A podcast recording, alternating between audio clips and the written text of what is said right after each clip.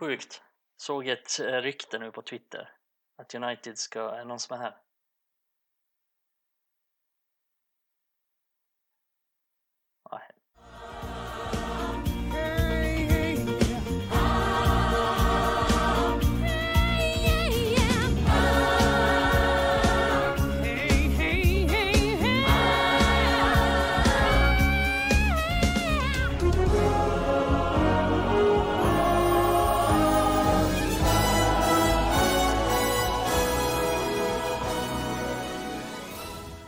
Alltså ingen, ingen jävla Linköping slash Flen slash Katrineholms inledning idag. Det är det enda jag begär. Inget jävla snack om det nu. Eh, är det okej Det- att prata om eh, Vingåker? Vingåker Factory Outlet. Det är det enda jag har på Vingåker. Göran Persson. Göran Greider. Alla Göran är från Vingåker. Är det som Glenn i Göteborg? är inte de i typ samma ålder också, Göran? Det är ju, De var säkert i samma kompani när de var i lumpen. Eller något sånt. å andra sidan är det ganska många i den åldern som heter Göran. Göran Persson måste vara mycket äldre. Ja, fy fan vad mycket Ah, äldre. är du säker på ja, det? är han. är typ eh, tio år äldre än. Ja. Han ser tio år yngre ut. Det gör han faktiskt. Ja. Ändå Det gör han. det gör han. Det gör han, gör han. Har vi några politiker jag- från eh, Linköping eller? Ja just det, vi fick inte prata om Linköping. För helvete. Nej, så jag svarar inte. Nej, precis. Du, hade inte, du svarar ju inte för att, för att du inte ska säga det. Du Jo, svarar ja. ju för att, du svarar Ja. inte för att du inte kan någon, helt enkelt. Jo, för fan. Jag är ruskigt politiskt insatt i kommunpolitiken här. Är det det? Och även vilka som har gått vidare till eh, stora så. Så Tycker det hade jag absolut haft, men Hur jag ty- tänker inte Hur prata om ställer du dig till Mjölbypartiet? Mjölbypartiet är ruskigt fint. Är det? rekommenderar alla att gå in och följa på Instagram. Är det så? Ja. Okej. Har ni missat det? Nej, jag frågar dig. Jag har ingen koll. Ja, det är kul. Det är ja. Mjölbypartiet. Det är min åsikt. Det är kul. Ja, ja. Det är varken mer eller mindre. Vet du vad det är Mikael? Fan. Han har ingen aning. Nej. Vad gör han Det är nu? inte mycket han vet. Googlar han? Nu söker han efter Ja, det är Mjölbypartiet. såklart han gör. Han sitter alltid och googlar när han blir tyst. Åh, Fan, jag brände mig i helgen så. In i helvetes. Så jag, jag är så öm. Som en jävla löptik. Och jag, jag hade feber i söndags. Vi hade superbra väder här hemma och var ute hela dagen. Och man är ju så jävla korkad och i alla fall jag glömmer ofta att smörja in mig. Och jag har aldrig haft feber, men så illa var det. Så kroppen, fan vad du får jobba liksom när det blir feber och ska jobba ikapp den här skiten. Fin, fin, en fin jävla solfrossa. Ja, så Ja, gör det. har vi släppt- fan på natten. Har vi släppt Linköping nu eller? Ja, det har vi. Jag, var, jag, aldrig jag gick iväg en sväng där. Ni, Du är den enda som har nämnt ortsnamnet idag. Jag berättade att jag brände Ja, mig så in I helvetet i helgen. Skitbra väder. Mhm. Asont nu i hela kroppen har jag. ja men det är fint att du Mm. har haft något kul, men också tråkigt att du har haft något tråkigt som hänt dig. Jag lyckades bränna mina knäveck lite grann när jag var ute och spelade golf i shorts. Det var lite märkligt kan jag tycka. Bara skryt att du spelar golf nu. Det är inte mycket att skryta om för jag är en av norra Europas sämsta golfspelare sett till hur mycket jag spelar. Det är jag ganska övertygad om Är faktiskt. du, Fy är, är du ofta ute och letar boll i, i skogen? Nej, de, jag slår dem så llångt ut så det är ingen idé att gå och leta. det är lite där jag ligger. Så jävla Nej. Mikael men- spelar inte golf.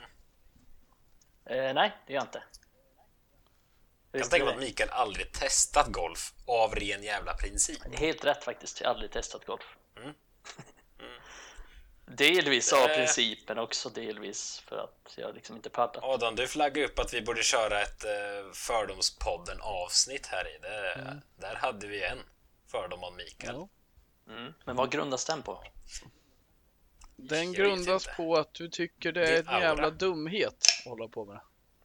Ja, men det Du vill, eh, du vill göra något mer... Eh, eh, ja, men jag tror inte du spelar paddel heller. Nej, Jag tror du skulle göra, jag tror du skulle tycka det är kul att kunna göra det.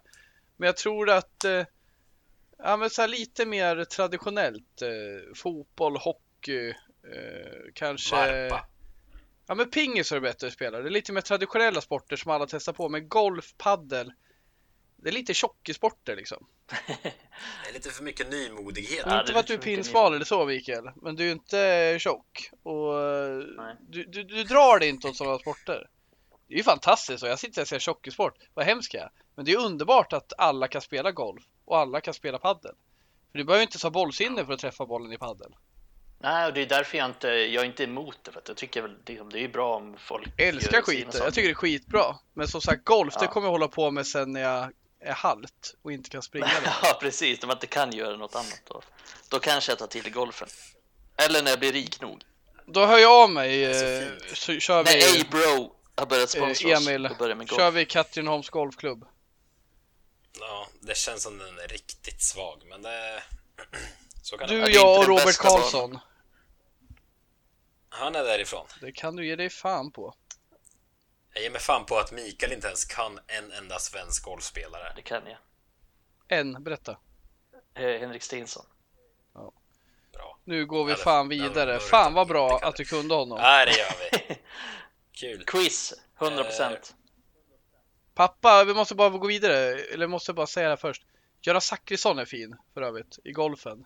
Mm. Jag gillar när han kunde komma in i Viasat-studion och gå, summera en Champions League och snacka om två lag och sådär. Han, det är fan bland det finaste vi har i sporten tycker jag. Jag Hans fick, jävla jag fick en referat. liten rysning nu när du pratade om Ja, det. ja. Jag Alltså tror när att- Stensson, Jag tror att Marcus när Stensson vann The beskrev- Open.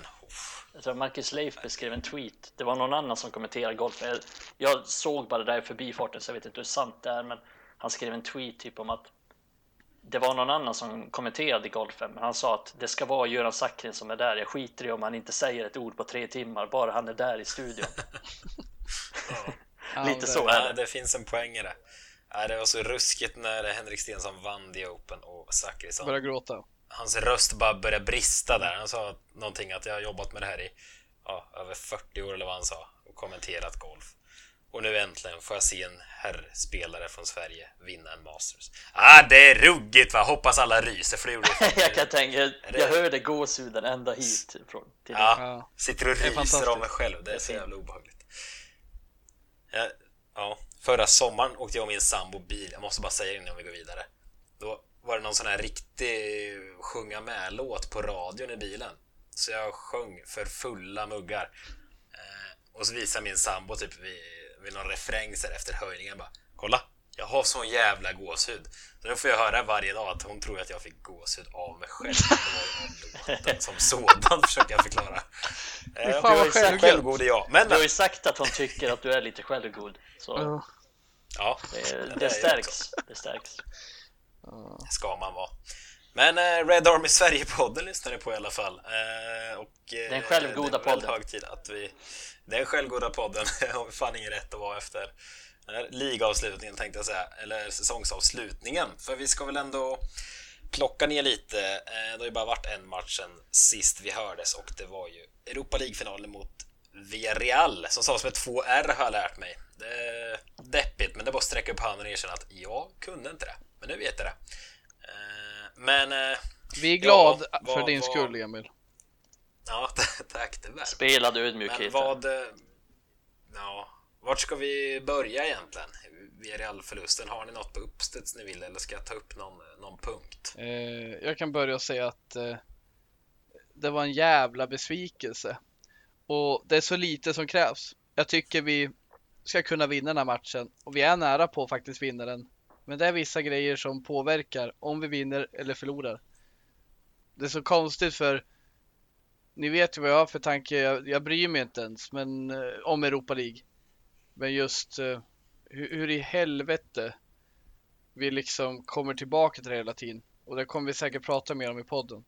Men att ständigt sumpa de här chanserna fast vi har goda möjligheter. Mm. Ja, men jag, jag tänkte faktiskt eh, Adam ta upp det just att du har varit eh, rätt tydlig redan sen vi åkte ur Champions League där kom trea Mm. och, klev in i Europa League-slutspelet att du tycker det är en jävla kalanka turnering och så vidare. Och jag har någonstans här, alltså jag har hållit med dig men samtidigt har jag varit lite så här, ja men det hade varit fint och, och alltså, det är klart vi kan tröska vidare i, i den turneringen Mm. om vi lyckas med det, om vi inte bränner för mycket i ligan. Så jag har stått lite på båda benen, men samtidigt, jag vet inte. Jag har också känt att det är lite kalanka turnering och liksom som vi var inne på förra veckan, jag har inte känt någonstans att åh vad kul att åka till ett museum och se att vi har ytterligare en Europa League-pokal. Alltså bryr mig 0,0 om själva pokalen. Men efter den jävla förlusten, jag kände också, man vart så jävla besviken. Även att jag inte hade blivit över, överlycklig av en vinst så var det bara som besviken. Det var som att besvikelsen var nog större mot vad glädjen skulle varit vid en vinst. Ja. Är du på precis. samma nivå som mig? Ja, det är ex exakt samma nivå. Det, det är just, vi har kommit dit.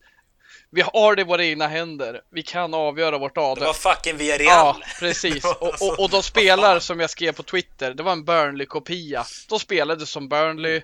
De hade en bra anfallare som gjorde sitt mål, men mer blev det inte. De tog sin chans, tycker jag. De kvitterade, eller de gjorde ledningsmålet och sedermera vann på straffar. Vi tog inte vår chans. Och det är Det precis, jag, jag delar din åsikt där exakt, eh, känsla liksom. Alltså, jag sitter här och landar någonstans i, vad, vad fan var idén mot Villarreal? Alltså inför matchen?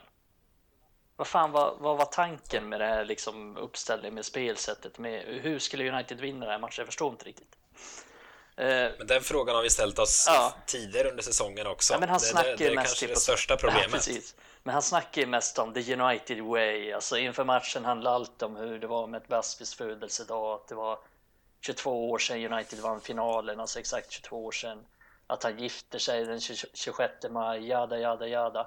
Vem fan bryr sig känner Ja jag men alltså han är nostalgisk. Alltså, noll bryr mig om de datumen. Ja men han sitter ju bara liksom Ja, snackar historia och det var så det var då och det var så det var då sådär. Jag hade hellre sett att han fokuserar på hur fan vi ska bryta ner deras försvar.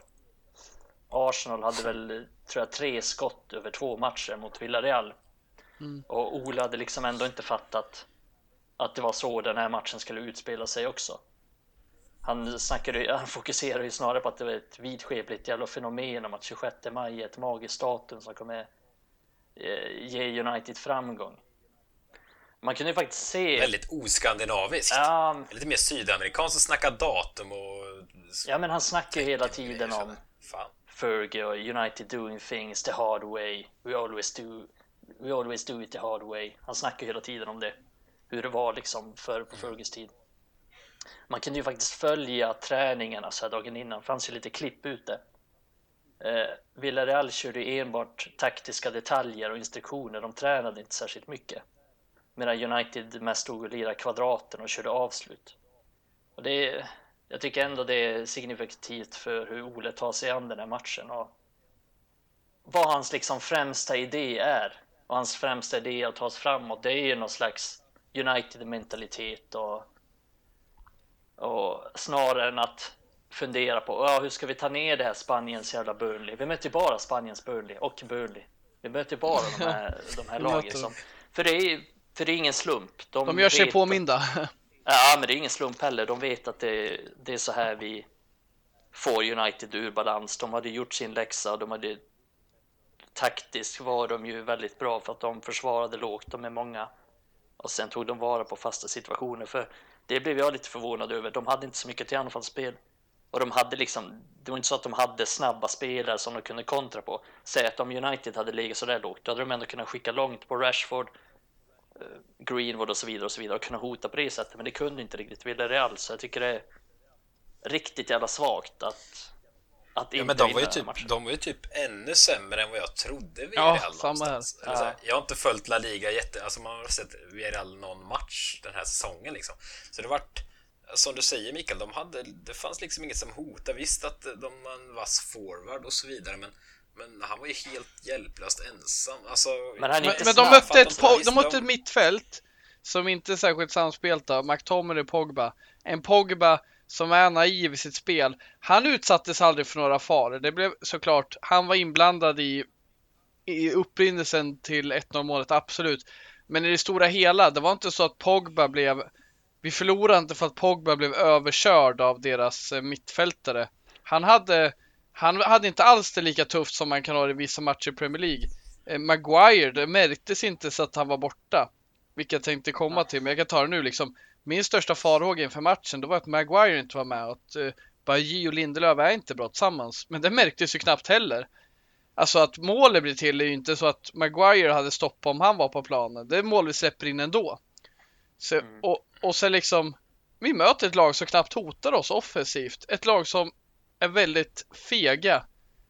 Som vi bara låter vara. Det är som att, det, alltså om jag skulle se på den här matchen nyktert och neutralt, då hade jag trott att Solskjaer var nöjd med straffläggningar. Med hans Ja, byten. håller jag Korkade jävla byten. Toan Seber känns konstigt att han kommer in, men den förstår ju. Det finns en anledning där. Men Fred istället för van de Beek, vi ska vara offensiva. Ta in Fred som defensiv spelare. Vänta med byten för att använda dem till straffläggningen sen, ta in Tellesmata. Än en gång, tar inte tag i ödet. Och det är väl okej att, du, att du är försiktig med dina byten, men det här, det är ju att överdriva. Något så in i helvete när det går till förlängning och straffar. Du har sex byten att nyttja och du... Ja, men det är väl snarare använder ju icke-bytena som jag tycker verktygen. är det största problemet. Jag håller ju med om att James Fred- kommer in när vi inte ens behöver Ja. kontra. Fel Ja, men alltså. Han gör ju bytena fan för var det? sent. Ja, det är klart att James inte är bättre än Rashford eller, eller så, men han gör ju alla byten för sent. Vi, Ja, och Ahmad ska komma in istället för. James. Tidigare. Ja, Ja, ja. De överlåter ju initiativet till, till United. Då kan ju Ahmad vara där. Det är inte så att de sätter någon stenhård press på Ahmad, utan han hade ju fått utrymme att utnyttja sin kreativitet. Så det var, det var konstiga byten och sena byten. Det var det jag reagerade på för att ja, vi behöver inte gå in i detaljer på att Rashford var dålig, men han var dålig och han, man hade kunnat byta ut honom tidigare, liksom man såg att det inte funkar, men det är alldeles för sena byten och i förlängningen, United är ju helt borta i förlängningen. Det är ju enda gången under Men det matchen. fanns ingen energi kvar Nej, det fanns ingenting kvar. Det är ju enda gången vi är De hade- sämre än dem. För annars är Men vi spelmässigt hade bättre. bytt in fem Ja men motståndarna hade bytt in fem fräscha Ja. gubbar. Det är klart att de liksom får ett momentum och får lite ett övertag när våra gubbar har spelat liksom hundrade minuten kom första bytet. Och då plockar man ut Greenwood och sätter in Fred. Det är som du säger, då går man ju för att ja, men vi, vi går för straffar här, vi, vi låser det här. Och sen, som du säger, man plockar in Daniel James. I hum alltså om man, om man har en tanke med Daniel James, att här är en matchbild som passar honom. Genom lite minuter i så fall. Ni vet min åsikt om James. Jag vill inte ha in honom på planen överhuvudtaget. Men varför ska man byta in honom fyra minuter innan matchslut mot Pogba? Pogba är för fan en kalasstraffskytt. James, han kan ju knappt, han når ju knappt fram till målet. Alltså, det finns 0,0 logik. Det är helt... Nu slår han i och för sig en bra straff, James, det ska sägas. Men alltså, ja men ni fattar, på förhand är det helt. Mm. Fyra minuter kvar, sen är det straffar. Ja men vi tar ut Pogba och sätter in James. Det är för mig... Eh... Ja, men det är konstigt Uh. att han bytte, att han väntade så jävla länge med byten för att det fanns inte så mycket att, att förlora egentligen. För det är ju, vi var ju helt slutkörda i, i, i förlängningen och det hade ju bara hjälpt att byta in. Och återigen, det är klart att James inte är bättre än Rashford. Det är klart att Fred inte är bättre än spelare A, spelare B och så vidare, och så vidare, och så vidare. Men det är inte därför man gör byten i alla lägen. Man gör inte byten bara. För i så fall skulle lag aldrig göra byten. För per definition sätter man ju in en sämre spelare, utan man gör ju byten av andra anledningar. Så det är mest det jag reagerar på, att han... Ja, men Väldigt jag sen. hade nästan accepterat Jag hade accepterat om Ole liksom om, om han känner att Daniel James är min gubbe, jag tror på honom. Mm. Men tro på honom då, då. Sätt in honom inför förlängningen och han kan springa sönder försvaret. Inte när det är fyra minuter kvar Nej. mot Pogba. Alltså, det, det finns ju noll jävla tanke bakom. Är det något jävla Det är så mellanläge? konstigt så det... Och också hade man ju förstått om han eh, avvaktade med byten för att han tyckte det gick så jävla bra. Vi får snart in bollen. Den kommer snart. Vi Ja. ger Greenwood Rashford Men det- lite tid. Men liksom, det är ingen på planen som är särskilt hotande. Jag tycker Cavani gör en bra match, men det är för att han visar vilja och kämpar. Men han gör ju inte mycket nytta framåt. Eh, alltså efter eh, sitt mål. Vi har ju inget, vi har ju inget ordnat anfallsspel egentligen under hela matchen, Nej. utan det är mest stå och spela runt där. Vi skapar ju nästan ingenting och målet vi gör är ju ganska flyt också. Ja, och liksom, ja, det, det, det, är sådär, fan, vi kan prata om det i evigheter. Vi kommer... Ja, Ja, det är ju en, det är en vidare. Men- tråkig övergång till säsongen, liksom nästa säsong. Vi, vi har gjort väldigt mycket den här inte ändå- säsongen. lagt ner enorm energi, tryckt ut mycket must ur varenda spelare, men får med sig noll liksom. Och det här kommer inte räcka nästa säsong. Som jag skrev i min krönika, är helt övertygad om att vi kan vinna Europa League och att vi kan komma tvåa nästa säsong. Jag tvivlar faktiskt inte på det, men det räcker inte. Tvåa nästa säsong, det kanske är bra med tanke på att våra konkurrenter är bättre, men det är inte åt rätt håll. Vi måste vi... börja vrida upp leveransen på alla fronter. Vi, vi, kommer aldrig vinna ligan eller Champions League med det här spelet vi har. Det är inte en chans. Nej. Det handlar inte bara om vilka spelare vi har tillgängliga, utan det här spelet vi visar upp. Alltså det spelet vi visar upp i en final mot Villarreal. Det kommer aldrig räcka någonstans. Eh, så enkelt är det. Så antingen får Ole liksom slipa på sina taktiska kunskaper eller så får han ta in någon tränare som kan göra det eller så får man helt enkelt låta honom gå. Det är väl en senare diskussion, men det här men, som vi ser nu, det håller inte. Men är, är ni med? Nu var du inne och touchade på det Mikael, men alltså väldigt många, eh, om man är runt och, och, lyfter blicken lite, så åt många, många håll och kanter, även i vårt kommentarsfält är det väldigt, väldigt mycket så. Att så här, ja men vi måste värva in en mittback, en högermitt, en inmittfältare och sen är det klart. Alltså, är det så enkelt? Alltså när jag sätter mig och kollar på våra starter, ja det finns, alltså, det, det, finns eh, svagheter, det gör det absolut, men jag tycker i grund och botten vi har, alltså, nu ska vi inte fastna i Villarreal, men bara för att ta den som ett exempel här. Eh, alltså vi ska ju spela skiten om med den elvan vi har. Tänkte ju säga det till dig, så liksom en motfråga. Ha, hade vi sämre trupp eller elva eller Nej. någonting än Villarreal? Vi ska kunna vinna med två, tre bollar en sån här match. Inga problem. Också så här, argumentet om att vi inte gör byten för att vi har för dåliga avbytare. Hade Villarreal bättre avbytare eller? De gjorde fem, Nej, sex De tog in Alberto de... fucking Moreno. Han kom in som en jävla scouse skabbräv där och det riktigt vad han gjorde. Nej. Ja, men hur, hur, känner ni kring det? Att det är, så, det är så väldigt brett, upplever jag i alla fall. Ni får säga emot om ni tycker annorlunda, men visst är det den breda uppfattningen känns det som att så här, nej men gör vi två, tre världsklassvärvningar så, så är allt klart. Jag känner inte det, för det finns fortfarande ingen spelidé. Det finns fortfarande, alltså, ja, ni har ju hört mig älta det många gånger, men visst, alltså uppfattar ni också att eh, så, så går snacket i många fall? Ja, men ja, det, det, det. är så varje säsong faktiskt. Jag tror inte det där finns någon Alltså jag, jag har svårt att fatta egentligen vad det handlar om, men, men det det bottnar i alltid, det är ju varje gång det är nytt fönster är alla optimister och man hoppas på nya värvningar, då kommer det bli bättre och det tror ju alla såklart. Det tror vi med. Det kommer nog bli bättre med nya bra spelare in och dåliga ut. Men det spelar ingen roll. Vi, vi har haft Donde Fanchal, Mourinho, Ole. Ägarna måste spendera som vi kan göra och det har de ju. Tyvärr haft en dålig organisation för värvningar. Den är undermålig. Men vi har spenderat pengar. Vi vill spendera pengar på rätt sätt. Men folk tror det kommer lösa sig. Och ja, det kan bli bättre. Men det är fan ingen garanti om vi inte har ett spel som funkar.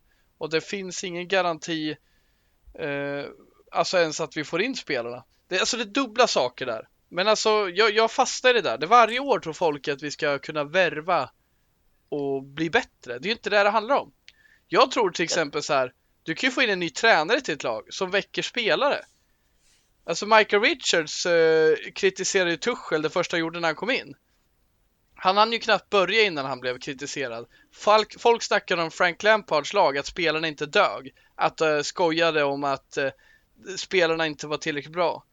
Men Tuchel är en bra tränare. Och han, bra. Han, han, han, har bara fått spela för att han haft pappa Lampard. Nu kommer Tuchel peta honom och ta in Havertz. Liksom, det finns mycket att hämta ur de här spelarna. Och jag kan säga så här, jag kritiserar många. Jag kritiserar Donny. Jag kritiserar fler i det här laget. Men jag vet ju att det finns en grundkapacitet i många spelare som inte Solskjaer tycks få, få ut. Sen får han ut jävligt mycket ur andra spelare som jag inte tyckte någon annan tränare innan fick ut.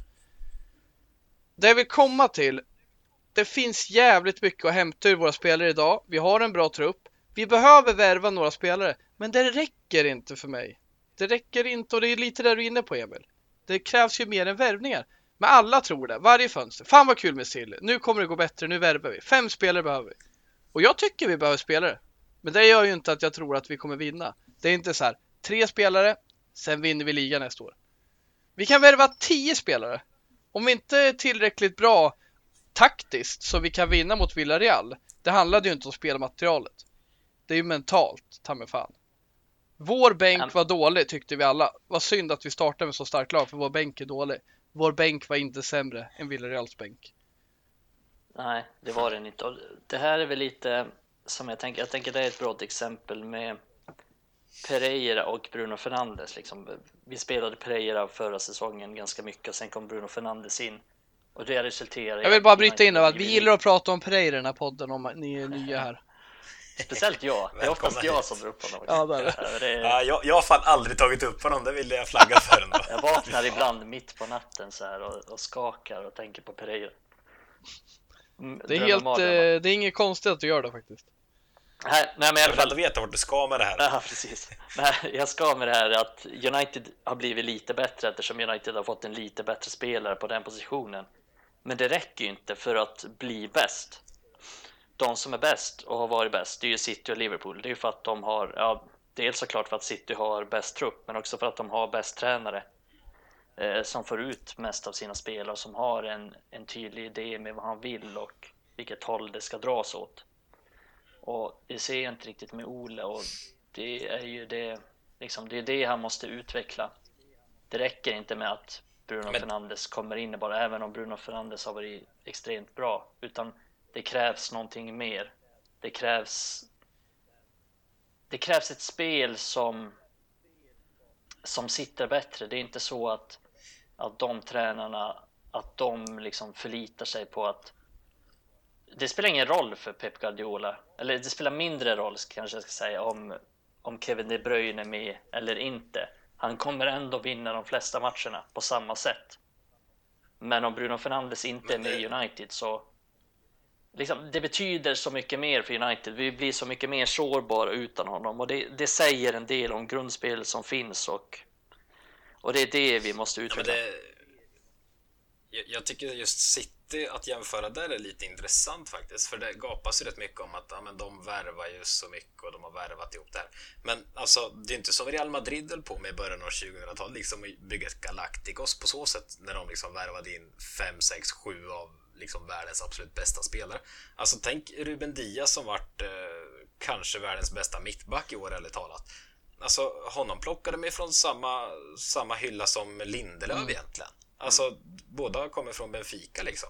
Båda var väldigt Alltså, lätta att värva egentligen. Alltså bara ger Ja. inte särskilt mycket Ja, pengar det- egentligen ja, nej men precis. Ja, men det, det är ju inte så att City har liksom värvat eh, Messi och Ronaldo i stor form och säger hej och hallå. Alltså, det är klart, själv, ni måste förstå mig rätt, de har gjort väldigt stora värvningar, det är inte det. Men, men det är ju inte, alltså just det folk låter som ibland är ju att man ska göra som Real Madrid gjorde i början av 2000-talet. Liverpool har också varit inne på det många gånger.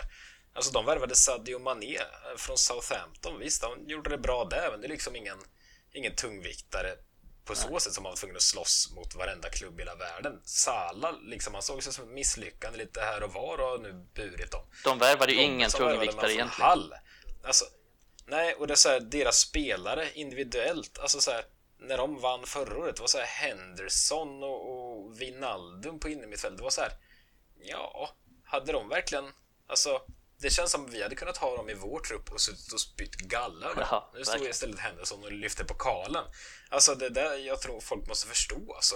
Det, det, Det, det är något annat. Det är inte bara att värva in tre fyra hej och hå så kör vi. Det gick för Real Madrid eh, för eh, 15-20 år sedan. Men det är inte så det funkar nu. Det, det måste finnas någon större grund bakom där man liksom tänker rätt, värvar rätt gubbar och sen får ut rätt av dem också. jag håller med dig där Emil och jag tycker det där rimmar ju bra med att Ole kommer långt och han har gjort bra grejer genom att göra vissa förvärv, haft ett fritt flygande anfallsspel, skapa en stark moral i truppen. Det har gjort att vi, vi kan vinna matcher vi inte vann innan Bruno.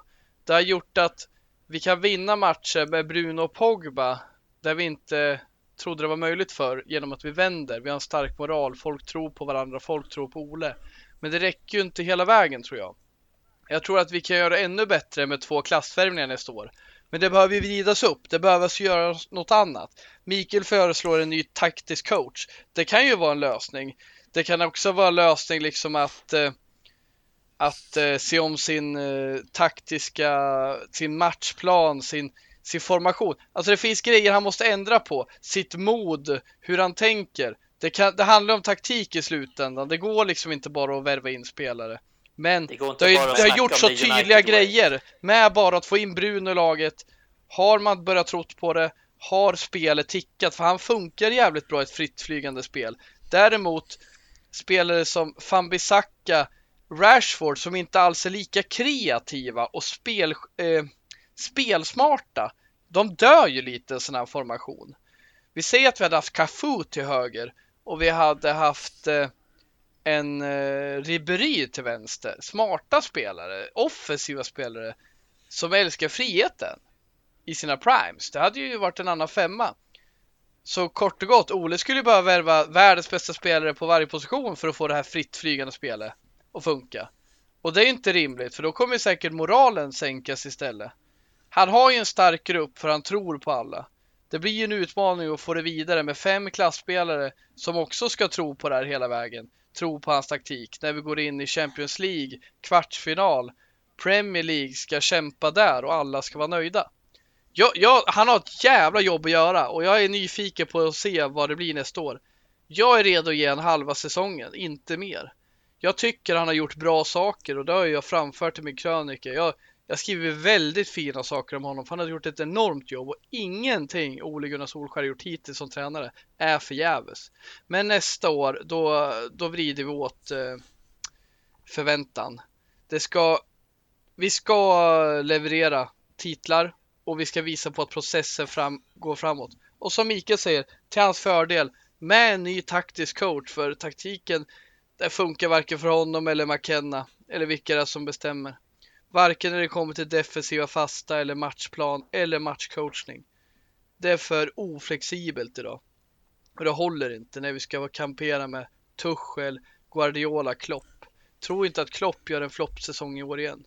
Tro inte att eh, eh, jag tänkte säga Tottenham, men de kommer visst floppa. Men tro inte att eh, Chelsea kommer ha någon halv, halvår. Tuchel vill vinna Premier League nästa år. Det är hans mål. Men, Adam, du säger eh, att eh, du är beredd att ge Ole halva nästa säsong ungefär. Vad, om jag vänder lite ja. på frågan, eller ja, om jag ställer den, vad tror du, alltså vad, hur snett ska det behöva gå för att han ska få sparken tror du? Alltså, säg att vi ligger på femte plats mm. liksom kring jul. Tror du han får gå då? Nej, vad, det där är intressant. Krävas? Vad jag tror, det är ju så här, jag tror ju jag tror faktiskt inte han kommer få kicken nästa säsong. Hur dåligt är. Eller om det går asdåligt och det är all press på Glazers och allting, då kommer de kicka han. Men jag tror det ska mycket till. Men jag önskar att ser jag inte en, fram, en utveckling i vår process, ser jag inte att vi gör framsteg i Premier League, Champions League och att vi gör eh, framsteg internt med utveckling av spelare och eh, uh, integrera talanger i en ökad takt. Det finns lite grejer på kravlistan. Då, då vill jag att han fimpas i december. Men samtidigt ligger vi femma och jag ser allt det här öka på. Ja, men då gör Solskjaer framsteg. För han har gjort framsteg varje säsong. Men tyvärr, den här säsongen jag tycker vi ska vinna två titlar så gör vi inte det. Samtidigt som jag tycker vår process med grundspel är för dåligt. Men på din fråga där, åker vi ur Champions League och vi är lite mediokra i ligan, vi säger ligger femma och åker ur Champions League och det är inte klockrent att vi har framsteg. Då orkar inte jag vänta längre. För jag har inte köpt hans. Jag ger, som jag också skrev i min fredagskrönika, jag ger tid till resultat. Det får ta fem år innan vi tar titlar om jag ser resultat eller processen direkt. Ser att allting klickar på det jag förväntar mig. Ungdomsintegration, grundspel, taktisk flexibilitet, spelarutveckling, eh, vi är på väg mot titlar. Vi kamperar i olika turneringar. Då är jag det är nöjd. Det som är, Men det gör det vi inte då. Han når inte förväntan. Det är det som är så svårt att ta till med för att folk vill ju hela tiden att man ska få mer tid, han måste få fem transferfönster, han måste få det och det. Men behöver man verkligen det? Vi har ju sett med andra tränare, till exempel Tuchel, man inte behöver så jävla mycket tid för att göra förändring för att han har Tuchel i det, här, i det här fallet, han har en idé om hur han ska göra och hur han, hur han ska leda ett lag. Och så implementerar han de idéerna och det sätter sig ganska snabbt. Men med Ole Gunnar Solskjaer så sitter vi fortfarande här efter flera och flera år och frågar vad är det det här laget ska göra? Vad är det det här laget har för idé? Vi vet fortfarande inte. Det är det som är, Nej, men jag, jag det, är, det, som är, är det svåra. Det är det som är problematiska i kråksången. Att, vad fan är det han vill? Vart är vi på väg? Vi vet inte riktigt det. Bra jämförelse Mikael med Tuchel. Jag tycker han, förklar, han bevisar direkt att du behöver inte ha lång tid för att ha processen. Eh, och det är klart, jag, jag kan ge Ole tre år med hans process om jag ser att det ökar varje år. Men det jag ser egentligen att resultaten blir bättre och att vi får in bättre spelare och att han gör, bet- han gör utveckling av våra spelare. Det gör han bra. Men men jag han ser ju inte den här det här som ska sitta efter en säsong. Nej, Vår precis. plan, den är ju fortfarande pissig liksom tycker jag. Ja, men Även- han, är no, Men, men, är men några- det räcker ändå. Det räcker ändå för att hålla goda sviter och han gör det bra. Men vi snackar ju här nu höga krav. Vi vill tillbaka till att bli världsklubb igen. Världens bästa Ja. klubb. Ja, precis. Men det är, det är lite intressant. Han är ju några poäng bättre den här säsongen än förra säsongen i Ja. ligan. Vad, vad är det? 5, 6, 7 poäng bättre? Ja, det är sju Och det- poäng ungefär. Ja, det, Sex, det är något sånt. Och ja, det är väl förmodligen för att han har haft Bruno Fernandes hela säsongen och han har haft Pogba med den här säsongen. Det är väl liksom, och Luke Shaw har varit bättre. Det är man kan ju se ändå att det är de konkreta skillnaderna jämfört med förra säsongen. Det är inte så att vi har ett mycket, mycket bättre spel. Det är självklart att han har utvecklat några saker och så, men, men själva spelet har vi inte utvecklat Men så mycket, utan jag- det är ju mest jag tänker, de det skillnaderna. finns... Men det finns ju olika typer av, av tränare. Ni var inne på Tuchel där och eh, sen kommer jag också att tänka på Klopp. För, för han fick ju... Det var ju ganska stort tålamod ändå. Han fick ganska många transferfönster. Men han jobbade ju lite på så sätt. Alltså han hade ju verkligen en helt ny spelfilosofi som han skulle implementera och värva spelare som han tyckte passade in i det här. Liksom Firmino Ingen av oss här tycker att han är världens bästa forward. Liksom. Man är inte livrädd när man ser att man ska möta honom. Men, men han har ju passat fantastiskt bra in i Klopps sätt att spela. Och, och där fanns det liksom en utveckling, en process som man kunde följa. Tuchel däremot, han har klivit in i, i ett nytt lag här. Och, och tvärt emot Klopp nästan skulle jag vilja hävda har han gått in och sett att vad har jag här? Det här ska jag göra av Mason Mount är fantastisk på det här, då får han göra det här. Kanté är fantastisk på det här, då får han göra det här. Det tror jag är en skillnad. Jag tror inte att Klopp hade uppnått de här resultaten som Tuchel gjort med Chelsea nu, för han är en processtränare som ska in och det ska ta tid att hitta. Alltså förstår ni skillnaden? Ja. Och, och där ser jag inte Solskär. Jag ser inte att han är någon av de här. Klopp Nej. som sagt var, där fanns en utveckling. Tuchel går in och ser hmm, hur kan vi använda den här spelaren på bästa sätt och hur kan vi få ut det bästa av det här laget på kort tid. Det, det är två olika typer av tränare. Eh, rätt eller fel, man kan gå båda vägarna. Det ju uppenbarligen varit kandidatresultat för båda de tränarna har de uppnått på olika lång tid. Men, men jag ser inte att Solskjaer är någon av de här. Han är varken eller. Det är, jag vet inte, det är lite beige Aha. rakt över. Ja, men han är lite beige på så det sätt. är jag lite orolig för. Ja, men han är lite beige på så sätt, för du har rätt i det. Han är, han är inte någon av dem riktigt. Och det finns ju fler exempel på tränare som kom in ganska snabbt och liksom satt sin prägel på laget. Vi har snackat om tidigare. Graham Potter har ganska, han satte ganska snabbt sin, sitt spelsystem i Brighton. Liksom han, han ändrade hela deras filosofi, hela deras sätt att spela. Brennan Rodgers är en sån som också ändrade Leicester väldigt snabbt. Eh, så jag förstår inte riktigt problemet där. Jag, och det är väl därför jag är ganska skeptisk mot Ole, för han har inte visat under de här åren att han har något, att han har någon tydlig filosofi, så jag förväntar mig inte det i nästa säsong heller. Om jag ska vara helt ärlig, och det är lite sorgligt att tänka på, men det är, det är den värld vi lever i. eh, eh, Woodward kommer ju försvinna här framöver. Vi ska ändå benämna det känner jag. Eh, alltså vad, vad kommer skillnaden bli när han försvinner här framöver? Kommer det bli någon skillnad? Kommer det bli proffsigare rent sportsligt? Vet vi någonting än? Vad, vad är status där? Det har varit en väldigt eh, bred fråga, men jag tror eh, det, det är nog inte så många som liksom har koll på vad, vad har skett. Alla vet att han ska kliva ner, men ja, vart är vi nu? Nej, har ni något, Var, något varken, bra svar på varken jag eller Mikael har ju fakta där, men där man kan förutsätta är ju att skillnaden blir ju att ett, vi har John Murtog som ja, vi för, alltså han är ju mer fotbollsmänniska än Ed Woodward att göra. Och det handlar ju inte om att Murtagh är världsmästare i världen på att vara fotbollsmänniska. Det handlar ju om att Ed Woodward är en revisor och en idiot. Och skillnaden blir ju att Murtagh kommer lägga allt fokus på att utveckla fotbollsverksamheten, marknads... Eh, alltså som en DOF, en Director of Football. Han kommer jobba som en sportchef som man gör i Sverige. Snackar, eller som man kallar det i Sverige. Vår VD Ed Woodward som är avgående. Han jobbar ju med allt möjligt och har ju absolut vad vi än tycker om vad han gör så är det såklart förståeligt att han inte har tid till transfer som man ska vara VD också och snacka sponsorer. Så man gillar den här omorganisationen som gör att rätt folk är på rätt plats. Så utan att vi har fakta kan man ju säga att eh, jag förutsätter att du inte heller har något nytt fakta där Mikael, men alltså han kommer göra ett bättre jobb. Sen hur duktig han är på att lägga strategier, hur mycket mandat han har till att faktiskt jobba med de här affärerna, hur mycket resurser han kan nyttja och vad hans förmåga är. Det är svårt att säga, men allt kan ju bara bli bättre med en fotbollsman som är på rätt plats. Han är ju inte okunnig och han är ju driven, om vi fattar det som, med de aktionerna han gjort internt i klubben hittills.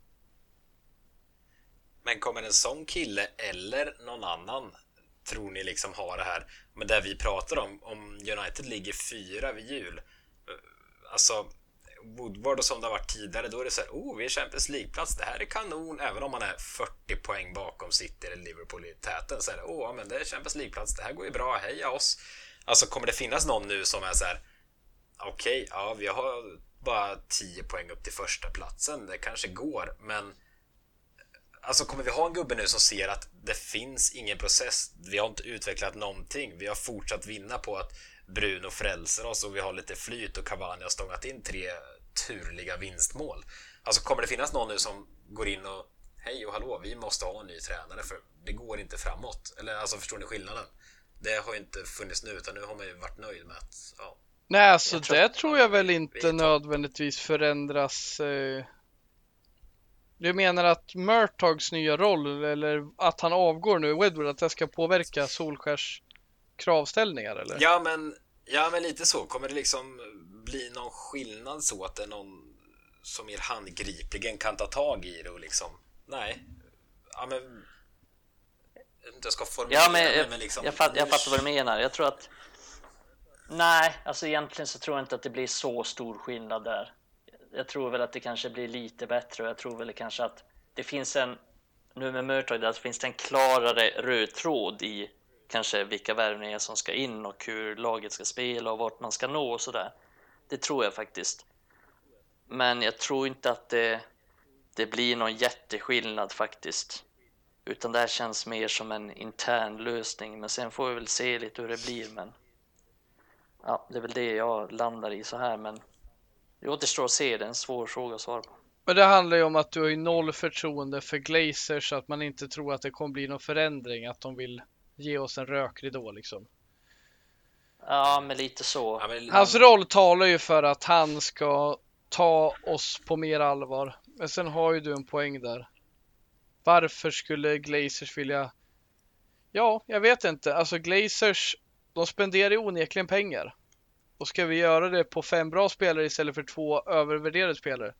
Det är ju det som jag tror faktiskt att det kan bli fler affärer. Jag tror det kan bli mer rationella affärer. Men sen har inte jag heller någon tilltro till ambitionerna för någon av dem. Nej, det, det återstår Det är svårt att se. Ja, precis. Vi måste ju fan, vet ju inte ens hur kommer Fletcher funka? Fletcher ska ju funka som en, en roll mellan Solskär och Murtog. Hur kommer mm. Solskärs krav vara? Man hörde ju nu inför säsongen, ah, ni ska nog inte, eller inför sommaren, ni ska inte förvänta er så mycket in och ut, läste jag något om Solskjaer sagt. Den ja, intervjun har jag inte ut, sett. sa han. Tror jag. Nej, och det är ju så jävla efterblivet så jag blir förbannad. Men det kan jag ta sen, på vilka jag vill ha ut. Det kanske han bara jävla... säger också för att liksom hålla marknadsvärdet uppe. Det är klart att han säljer liksom Pereira och Jones om någon kommer med ett bud. Ja, vi får hoppas det. Du ska inte vara så jävla säker på din Pereira där, Mikael. Snart sitter han där med en hållhake. Nej, fy fan. Sluta. Du vet vad den hållhaken är. Eh, jag tycker... Ja, jag tycker vi tar oss en liten paus så ska vi strax gå vidare och då blir det lite lyssnarfrågor också.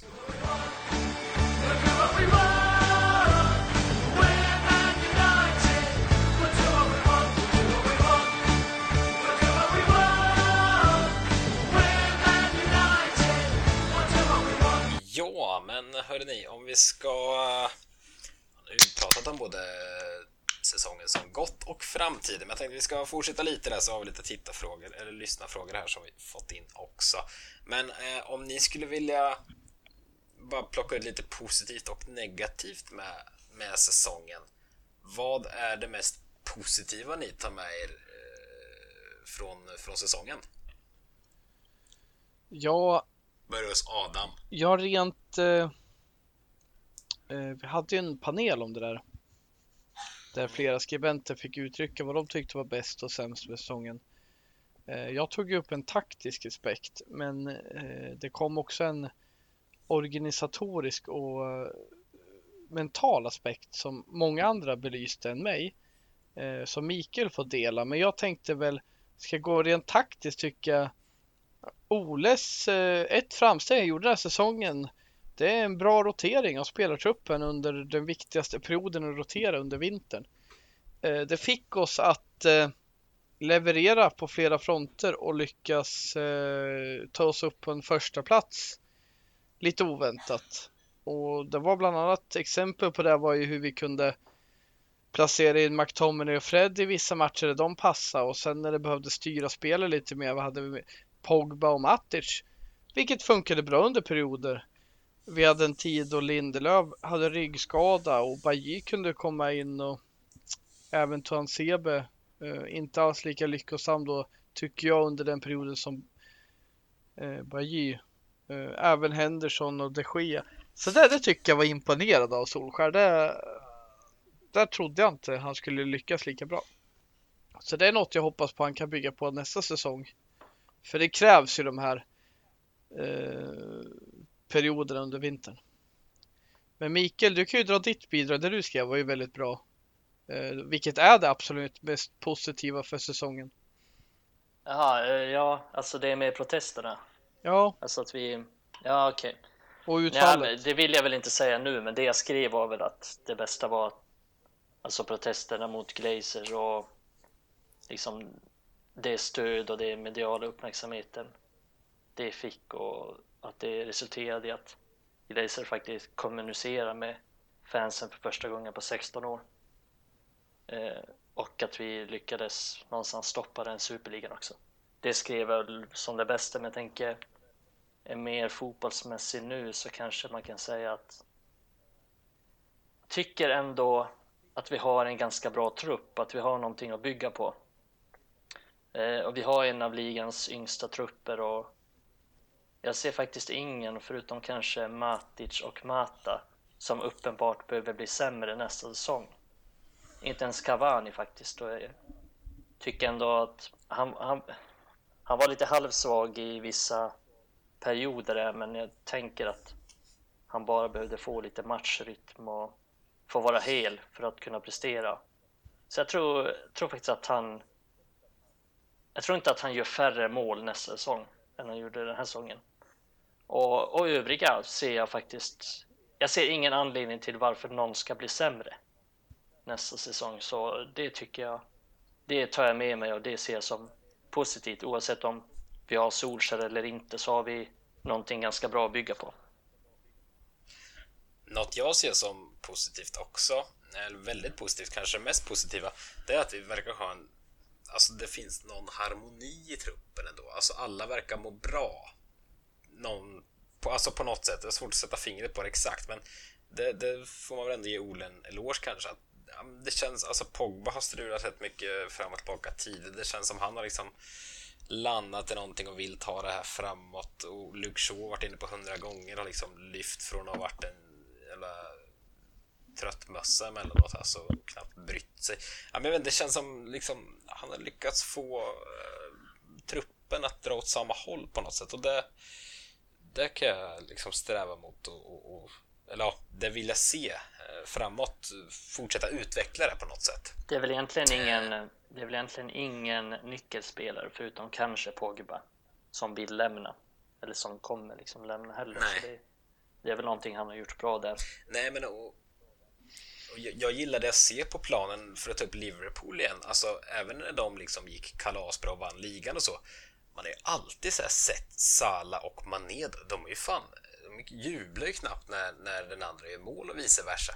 Alltså, det hade jag i alla fall som eh, supporter haft lite ont i magen om vi hade så i, i vårt lag. Det upplever jag absolut inte och det ser jag som väldigt positivt. Sen säger jag inte att Mané och Salah hatar varandra som människor, men det finns ju någonting där i alla fall som skaver lite att de vill vara herre på täppan båda två liksom. Det känns inte som vi har United. Visst att eh, man kan tycka att Rashford borde passa oftare i vissa lägen och tvärt och hej. Men det är inte av... Men eh, nej, jag upplever att det, alltså här gläds man åt varandras mål på riktigt. I, i Salah Mané situationen om man ska ta den bara som ett exempel så Alltså Salah vinner ju hellre skytteligan än vinner ligan. Nästan så känns det faktiskt ärligt talat utifrån sett. Och det tycker jag inte vi har i, i Där, fyll, där fyller jag gärna på med att du har helt rätt. Vår trupp är, är jävligt trivsam, god kultur. Jag vet inte om det finns någon bättre trupp i hela världen egentligen att ta över idag. Du har så jävla mycket talang i A-truppen. Du har enormt mycket talang i U-trupperna. Du har spelare som kämpar för varandra. Du har spelare som fortfarande går att utveckla. Och det krävs inte särskilt mycket för att få den här klubben att eh, vinna titlar. De ska göra det redan nu och det krävs inte mycket för att kom, eh, eh, vad heter det, kampera, tävla i alla turneringar. Vi såg nu Chelsea vann Champions League. Jag säger inte att vi ska vinna Champions League, men det är inte så jävla mycket som krävs egentligen. Vi är nära nu Nej. och som sagt, ett par värvningar, det är bra, det är viktigt. Men det är inte mycket som krävs och fan det här är enormt lag att ta över. Sen måste jag flika in där, visst, sa, sa, vad heter det, ja. Mané, han är väl rätt duktig på att fira. Han gör väl samma målgester som sina motståndare, eller medspelare hela tiden. Han verkar helt hjärndöd när han gör målgester. Han kan ju... Ja, men jag tycker jag upplevt att man ser så här Salah och Mané inte Ja, men vi kan inte fasta alltså, Totalt ointressant. Jag har ingen uppfattning Nej, om det. Nej, det ska fan inte göra. Nej, men... det är därför du tycker det är ointressant. Du får kolla mer på fotboll. jag kollar mer på Liverpool. Nej, ingen uppfattning om de eh, jublar lite. Du har aldrig sett när Mané härmar när Roberto Firmino gör en målgest? Så kommer Nej, Mané bakom ja, och gör exakt likadant. De tycker om Firmino. Det är ju Mané och Salah som hatar varandra. Okej, okay, men anledningen till att Rashford inte passar, det är ju inte för att han är egoistisk eller så här. Det är bara för att han är korkad. Han, är, han fattar han inte, han fattar inte när han ska passa och när han ska skjuta. Det är ju synd om uh, Men visst... Jättefin eh, kille dock. Känner, ja, ja, för fan. Men känner inte ni lite samma som mig? Alltså, alltså jag är så jävla tudelad inför framtiden. För där du var inne på Adam, att alltså herregud, det, det finns inget roligare projekt att ta över för någon tränare och vilken potential det finns. Det är otroligt hög potential på det här alltså. Mm. Men så står jag här återigen och vacklar och känner att ah, det utvecklas inte. Är Ole rätt gubbe? Är det här rätt? Alltså, jag vet inte. Jag har, alltså, nästa säsong kan gå hur som helst, men någonstans väger det över att jag ser inte Solskär som en vinnarcoach och det väger nog över till att jag ska känna mig lite negativ inför säsongen snarare än att, alltså hade vi plockat in jag vet inte, Tuchel är lätt att gå till nu när han kommit in i Chelsea, alltså hade vi plockat in en sån gubbe Visst hade man kanske inte sett den här utvecklingen som man lyckats med i Chelsea, men alltså jag hade känt en sån jävla tro på framtiden om vi bara fick in någon med lite positivt och den här gubben kan fotboll ut i fingerspetsarna. Alltså herregud vad jag tror mycket om det. Men då glider vi in på det mest negativa med säsongen. Vad, vad tror ni? Nu tar jag mitt kanske att jag ser liksom inte jag ser inte en vinnare i i vår, i vår ledarstab nästan främst alltså. För jag tror det finns ledare eller vinnare i, i truppen, det tror jag. Det är nog mest ledarstab liksom med Solskär i spetsen. Att jag, det finns inte kunskapen längst ut. Det är mitt mest negativa. Vad, vad känner ni? Det är väl någonstans där man landar också. Att vi, vi vinner ju ingenting uppenbarligen. Fyra raka säsonger utan att vinna någonting. Och sen är ju utvecklingen ganska långsam också. Det jag känner som jag sa mycket av det här när vi snackade Solskjaer tidigare, men det, det, är väl det att mm. det är en ganska långsam utveckling och jag kan inte riktigt se oss vinna de stora titlarna under Solskjaer. Så det är lite negativ kring, för jag vill ju inte ha rätt här, men jag befarar att jag har det. Mm. Adam, har du något att tillägga? Nej, inget som skapar värde. Nej, det brukar vara så. Nej vars. Eh, vi har ju fått in ett hel drös eh, med eh, lyssnarfrågor. Det är så lätt att säga titta-frågan, men lyssnarfrågor ska med att det heter. Tittarfrågorna. En liten grej som vi fått in från både John Novak och även eh, Mattias Olenius var inne på samma där. Eh, Oleniusson frågar kring vad vi säger om ryktet av byte mellan Pogba och Ronaldo. Ronaldo är i alla fall jämnare och sen har Jan Novak eh, mest allmänt frågat om vad vi tycker om Ronaldo-ryktet. Eh, ja, och att han ju kommit upp i åldern men sen en jäkla vinnare på tal om vinnare. Men eh, vad säger ni? Dels tror ni på ryktena och dels skulle ni vilja skulle ni vilja ha in Ronaldo i det här läget? Uh, Nej. Jag tror inte på några rykten om Ronaldo, det tror jag inte på. Nej, jag, jag, tror inte vi vill vi ha in honom. Nej, det känns som att det tåget har gått. Vi har haft honom liksom kollat ett annat håll. Vi, vi behöver inte honom och vi behöver inte liksom kolla tillbaka åt det hållet. Det är klart att han är en bra målskytt. Men det är också i princip det enda han är just nu. Han är inte en spelare som spelmässigt kommer öppna upp luckor för oss eller så. Han är en målskytt och det tycker jag inte riktigt att vi är i stort behov av. Plus att han, liksom, han sjunger på sista versen. Han har kanske... Ja, om han ens har en bra säsong till i sig, det vet vi inte ens. Men en säsong till, en bra säsong till kanske han har, sen är det liksom finito. Så Nja, jag, jag känner mer att vi har redan Cavani i, lite i den rollen. Så jag känner mer att fokusera på andra positioner. Jag hade inte tackat nej till honom, men det är såklart hade hans eh, lönekrav påverkat oss i så pass att vi bara kunde värva honom offensivt för han täcker tre spelares löner så ja, då är det inte intressant. Men skulle han komma in på en samma nivå som ja, många av de offensiva bra spelarna har, vi säger Martial, vad kostar han? 220 000 eller 200 någonting. Bidrar ju knappt någonting den här säsongen. Då kan vi ha Ronaldo på liknande nivå om han skulle gå med på det. Då är det inget problem för jag ser att han kan höja vår leverans. Vi ska ju kom, vi ska ju tävla på många, liksom många turneringar. Men det är ju inte rätt väg att gå. Vi ska ju se framåt liksom. Han är ju med ett, två år, sen ska han bort. Men det finns ju såklart en vinnarinställning där som kan någon som sätter ribban tillsammans med Bruno. Men det är liksom inte det långsiktiga lösningen. Det löser inte våra långsiktiga Nej. problem. Det gör inte. Ja, men som du säger, det ska ju vara en liten eh, körsbär på tårtan i så fall och vi kan få honom alltså mycket någon billig lösning och mm. bara ha det här som lite... Men jag hade tyckt det var bra med, om vi skapar jättemycket chanser eller sådär. Du hade tyckt det är en ganska ja. vettig värvning, men vårt problem tycker jag det är att vi, vi är fortfarande lite för okreativa, vilket vi såg tydligt mm. mot Villarreal. Så att liksom, sätt Ronaldo i vårt lag och vi spelar den här matchen mot Villarreal. Vi kan spela den tre gånger om. Det blir fortfarande 1-1. Liksom. Så jag tror inte att det, det är inte den pusselbiten vi behöver. Men såklart, det är en bra spelare, men vi behöver annat. Att vi stänger Krill Ronaldo-diskussionen så har vi en fråga från Jocke Sjöstedt. Först frågan han bara, planerar ni några specialavsnitt eller liknande så man slipper dö av abstinens? Det är kul att någon eh, att vi har någon i alla fall som eh, längtar så pass mycket efter våra avsnitt. Men där kan vi väl eh, vara öppna med att säga att vi vet inte exakt själva än. Vi, det kommer inte dröja ända till slutet av augusti när Premier League drar igång igen innan ni, ni hör oss nästa gång. Eh, troligtvis lär det väl dyka upp ett och annat om något sillavsnitt och, och lite, lite smått och gott eventuellt här under sommaren. Däremot ska vi nog inte räkna med att det dyker upp ett avsnitt i veckan framöver. Då har jag väl inte ljugit om vi svarar så i alla fall. Nej, vi, vi ska ha ett möte om det imorgon så vi får se. Emil blir ja, överkörd. det ska vi också ha. Nej, men vi får se. Det blir ja, väl förmodligen inte varje vecka, men... Kommer det tre avsnitt i veckan? det, det råder dubbla meningar här, som ni hör. Vi får se lite, ja. men eh, lite ska vi dämpa abstinensen. Men eh, Jocke där hade ställt en annan fråga också. Vilken av våra spelare tror ni har störst chans att lyfta EM-bucklan i sommar? Jag tror det var... Vad tror vi? Vad, vilken spelare vad är det? 13 gubbar eller något har vi? Va? Eh. Störst chans att lyfta EM-bucklan? Emil tror England och den vill jag att han utvecklar. Ah, det, vet jag inte, men eller alltså, ja, alltså vilka kan man lobba upp? Vi har Pogba i Frankrike, vi har Bruno i Portugal, vi har en drös spelare i England, det är väl Henderson, Maguire, eh, Rashford. Det känns som att jag missar någon.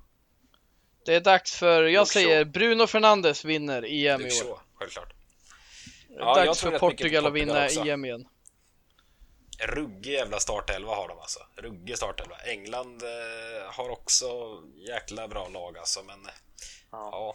det är England. Det känns som att de kommer vara som bäst om ett par år med alla de här ungtupparna som, som de har nu. Jag tror de har yngst trupp i hela EM, Ja, England.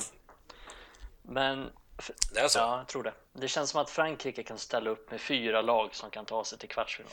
Ja. Men England ändå, fan alltså. Tänk er om de får igång Harry Kane på topp. Alltså de har fyra monsterhögerbackar som är med i truppen. Luke Shaw fortsätter som han har, eh, varit på vänsterkanten. Och de liksom Sancho. Alltså ja, det är mycket... Men de har samma problem det som de alltid har. Dåligt inne mitt fält, dålig tränare, rätt dålig målvakt. Ja. Ja. Men vem vet? Jag skulle ändå säga att de har bäst chans på många år. Det, är, det är aggressivt att säga som Den har- den har när, när det tidigare var den har aldrig någon sagt tidigare inför ett. EM. Det var inte skitdåligt. Så här nära på att vinna EM har England aldrig varit. Nej, jag, Ja men med Scholes Gerard, visst Eh. hade de, bra, de hade ju bra mittfält på papper men eh, om vi ser de senaste åren så har de haft ganska svagt mittfält Ja. och det tycker jag fortfarande nej, det är sant. Jag har gått i hela Sant. mitt liv, så länge jag har följt fotboll och trott att England ska vinna. Men nu har jag gett upp det.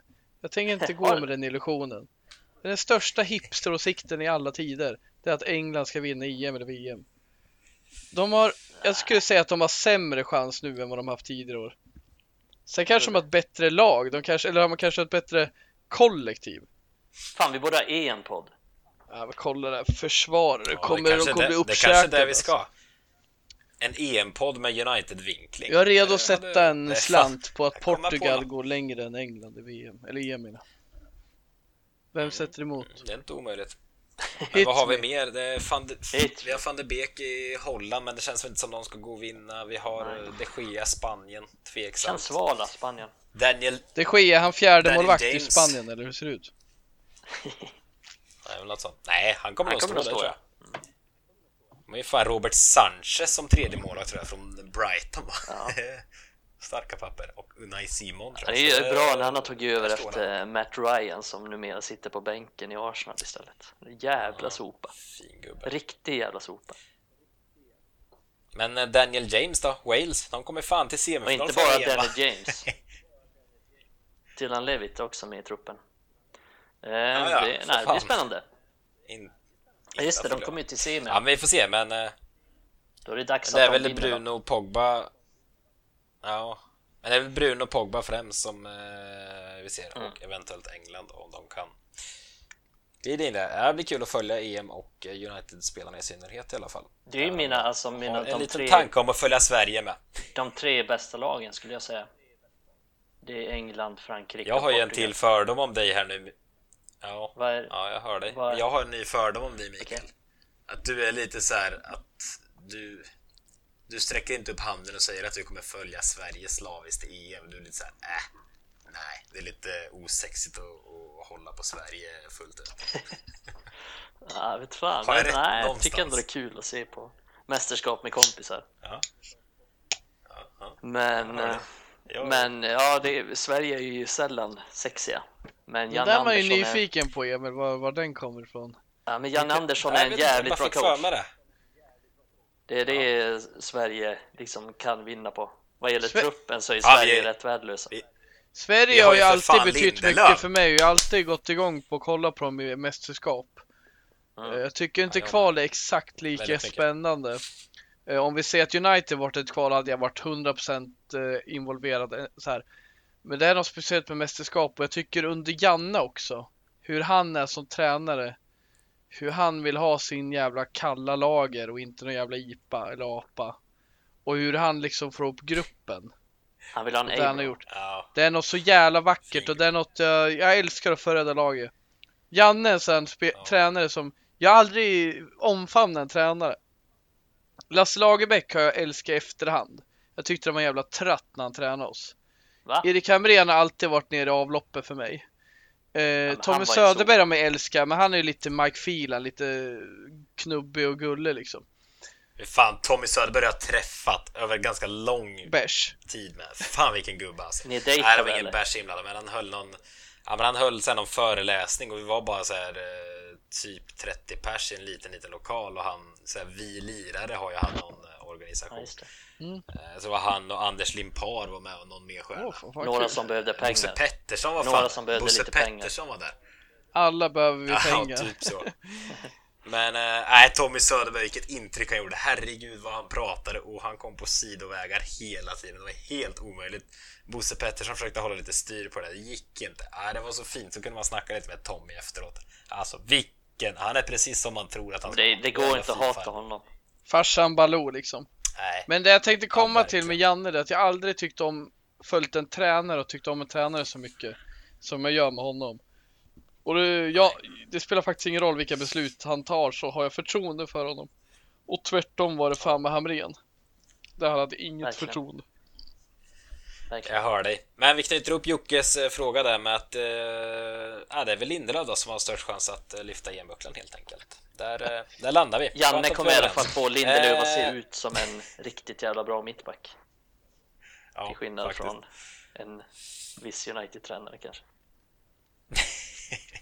Fredrik Johansson har frågat, eh, jag tycker det var en lite intressant fråga. Är Lingard helt borta för nästa säsong eller kan han bli kvar och vara en rotationsspelare som vi faktiskt kan ha användning för? Eller ska en sån försäljning ge utrymme för till exempel Sancho? Vad tror ni? Har vi sett eh, Lingard i United-tröja för sista gången? Fascinerande fråga. Alltså jag tycker ju... Alltså någonstans tycker jag att han är värd det, men samtidigt jag tror liksom aldrig att vi kommer få ut eh, det maximala ur honom. Han kommer inte få spela så mycket. Jag tror inte han kommer flourish heter det i England. Men han kommer inte, man kommer inte få fram det maxa ur honom i det sätt vi spelar. Tvärtom i West Ham där det är mycket kontringsspel. Det är mycket free flowing counter attack liksom. Jag tror det är bäst att han går. Det är bäst för han. Den spelare som vi spelar hela tiden förtjänar att spela hela tiden. För får han spela hela tiden i ett West Ham så kan han till och med vara med i landslaget. Men han blir ju ingen landslagsspelare i United. Det är min bild. Sen tror jag att han kan lyckas men det är liksom det har inte funkat så jävla bra. Jag tror det är dags för honom att gå. Mikael, tror du något annat? Nej. Nej, Problemet är att han kommer allokera en eh, tia reservroll. Och jag tror någon annan kan vara mer eh, passande för vårt eh, lag, vårt sätt att spela. Vad vi behöver. Mm. Yes. Och sen är det ganska relevant det han säger Fredrik med. Eh, ska en sån försäljning ge utrymme för till exempel Sancho? Vi har varit inne på det också. Det, det krävs lite utrensning också. Och jag menar inte att man ska rensa ut Lingard. Vi har sett här i West Ham vad han kan, men någonstans är det lite... Jag vet inte, lite sentimentalt på något sätt att ta tillbaka honom också. Alltså, det kommer inte bygga någonting runt honom. Varför ska... Han är ju inte ung längre heller. Alltså, vad...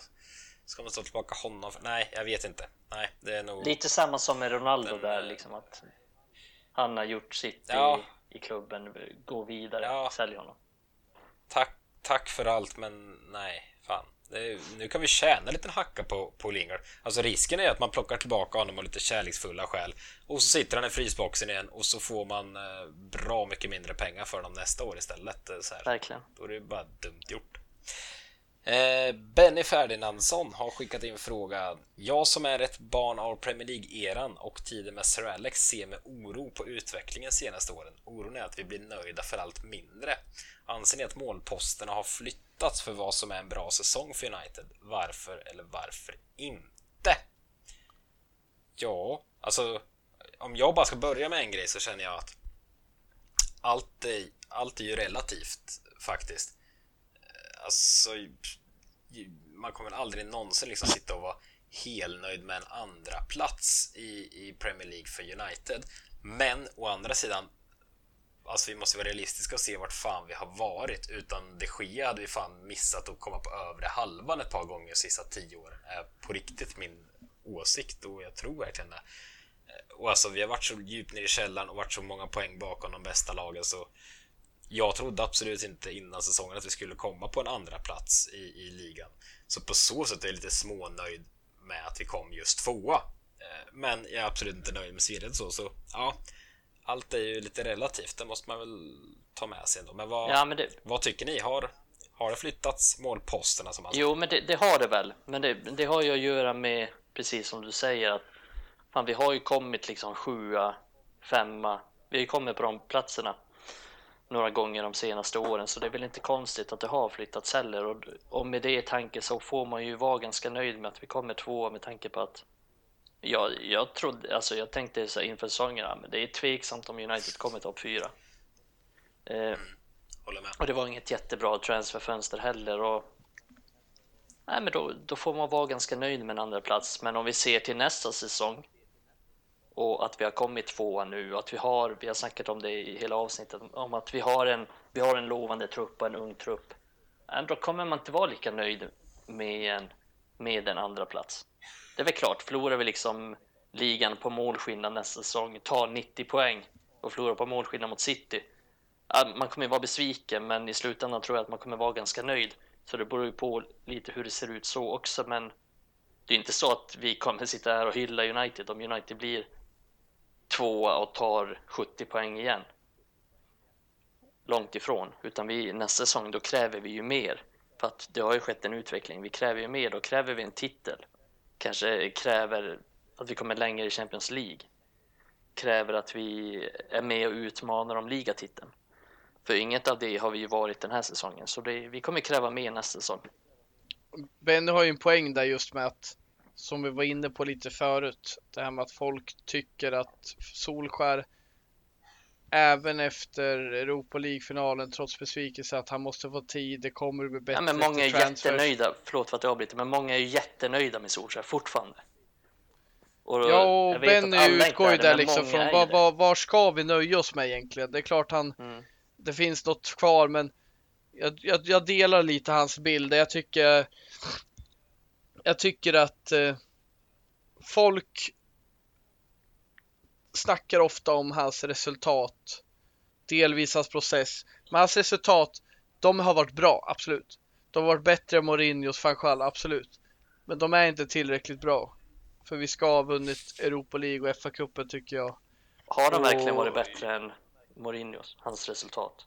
Ja, men jag tycker att av de här fem staplarna där jag kräver vad Uniteds tränare ska leverera så var ju Mourinho i botten i många. Han vann titlar, han vann eh, han hade ett bra resultat, absolut, men han satsade inte tillräckligt på ungdomarna. Han satsade inte, han eh, hade ingen bra kultur i klubben, men absolut, han vann ju fler titlar.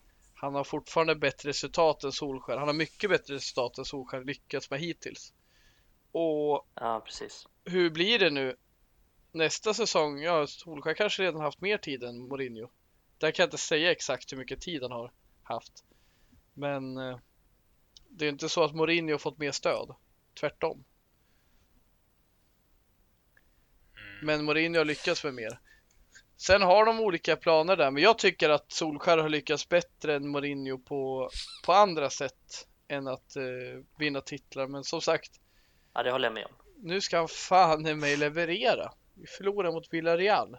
Vi skulle kunna sitta i den här, plats, eller den här podden och prata om två timmar om Villarreal. Så mycket finns det att vara besviken över den insatsen. Yes. Eh, kan ta en sista fråga jag fått in från Jonas Bruno Andersson också via Twitter, vår gammal kompanjon här. Eh, han undrar lite kring nästa säsongs tänkbara 11 och att vi gärna får blanda in möjliga värvningar men också ungdomar med mera. Eh, det är lite svårt att säga på rak arm, men ja, vi kan väl väva in kanske lite vad vi behöver snarare. Alltså på sina håll har vi ju eller alltså, jag vill lägga upp det så här att jag vill knappt ha en tänkbar 11. Jag, jag vill inte ha en 11 som jag säger att åh, nästa år hoppas jag att våran startelva ser ut så här. Jag vill snarare att vi vi ska se till att bygga truppen så vi har 14, 15, 16 man att liksom kunna ställa upp och ha en lika bra startelva. Förstår ni vad jag menar? Så jag vill knappt svara på frågan en 11 utan jag, ja, James Garner som varit utlånad kan han tillföra och vara en 16 gubbe i en trupp och liksom man kan sätta in honom i en 11 och det blir kanon? Absolut, ta gärna med honom. Alltså, ja, men förstår ni vad jag, vad jag vill komma? Jag vill inte spika att så här vill jag ha startelvan med den här gubben här. Med en riktigt bra tränare så absolut. Flytande. Ja, ja, men liksom jag har ju flaggat mycket för att jag vill få in ett jättefantastiskt defensivt ankare och sen vill jag kunna ha, då har vi Pogba, Bruno och van de Beek, tre spelare som kan spela framför där och, och då får vi gärna snurra lite på det. Jag vill inte se Bruno starta 40 av 40 matcher i rad utan han kanske ska starta 30 av de 40 matcherna och, så kan van de Beek och Pogba exempelvis spela där. Så jag vill kunna ha lite flexibilitet i, i truppen som många av de bästa lagen. Jag tänker så här Bayern München, jag tänker City. Alltså där snurras det. Det är olika elvor hela tiden. Det vill i alla fall jag landa i. Jag vet inte hur ni känner. Jag, jag känner ju, bara ska dra den kort, något jag skulle önska, vår utmaning, många matchbilder, vi har förlorat mot lag som Palace, tappat poäng mot Fulham, Tappar poäng mot eh, Sheffield United, förlorar mot dem, har gjorde vi förresten. Lågt stående försvar, kan bli bättre, behöver avgöra matcher. Vi ska kunna släppa in ett mål, det gör även Liverpool City när de vinner ligan. Vi ska kunna släppa in ett mål, men göra tre. Det är att gå över till ett mittfält där vi har ett ankare, två mittfältare framför, tre offensiva spelare. Ett ankare som du nämnde Emil, bakom Bruno och Pogba. Det kan vara van de Beek med. Det kan till och med vara McTominay i vissa matchbilder tror jag framför. Det beror på vad vi möter för lag och vad det öppnas för ytor. Men eh, sen liksom utvecklingspotentialen där med. Offensiven behöver vi inte detaljera för det kan vara många spelare. Men eh, att få in en Cafu liksom till höger. Cafu när han spelar i Roma eller Milan till höger istället för AVB. Förstå liksom de offensiven. Shaw med det mandat han har skapat sig och sen Cafu och inte Klövsson liksom. Det går inte att ha. AVB där längre. Det känns som ett Cafu, nämna Cafu, det känns som att bara nämna Det är bara klyschigt Det är liksom såhär, ja, men Roberto Carlos, världens bästa vänsterback genom tiderna Ja, men vi måste typ ha, nej men det handlar inte om att han ska vara världens bästa, det handlar om någon som ska vilja springa framåt. Någon som ska vara bra framåt. Ladd, kan det... Ja, alltså, lär är så jävla svårt att säga. Han kan väl först och främst hålla sig skadefri när vi vet. Han kan väl spela en hel säsong utan att skada sig. Jag, jag kan inte räkna med honom. Sen om han är skadefri, han är ju enorm talang. Skitduktig.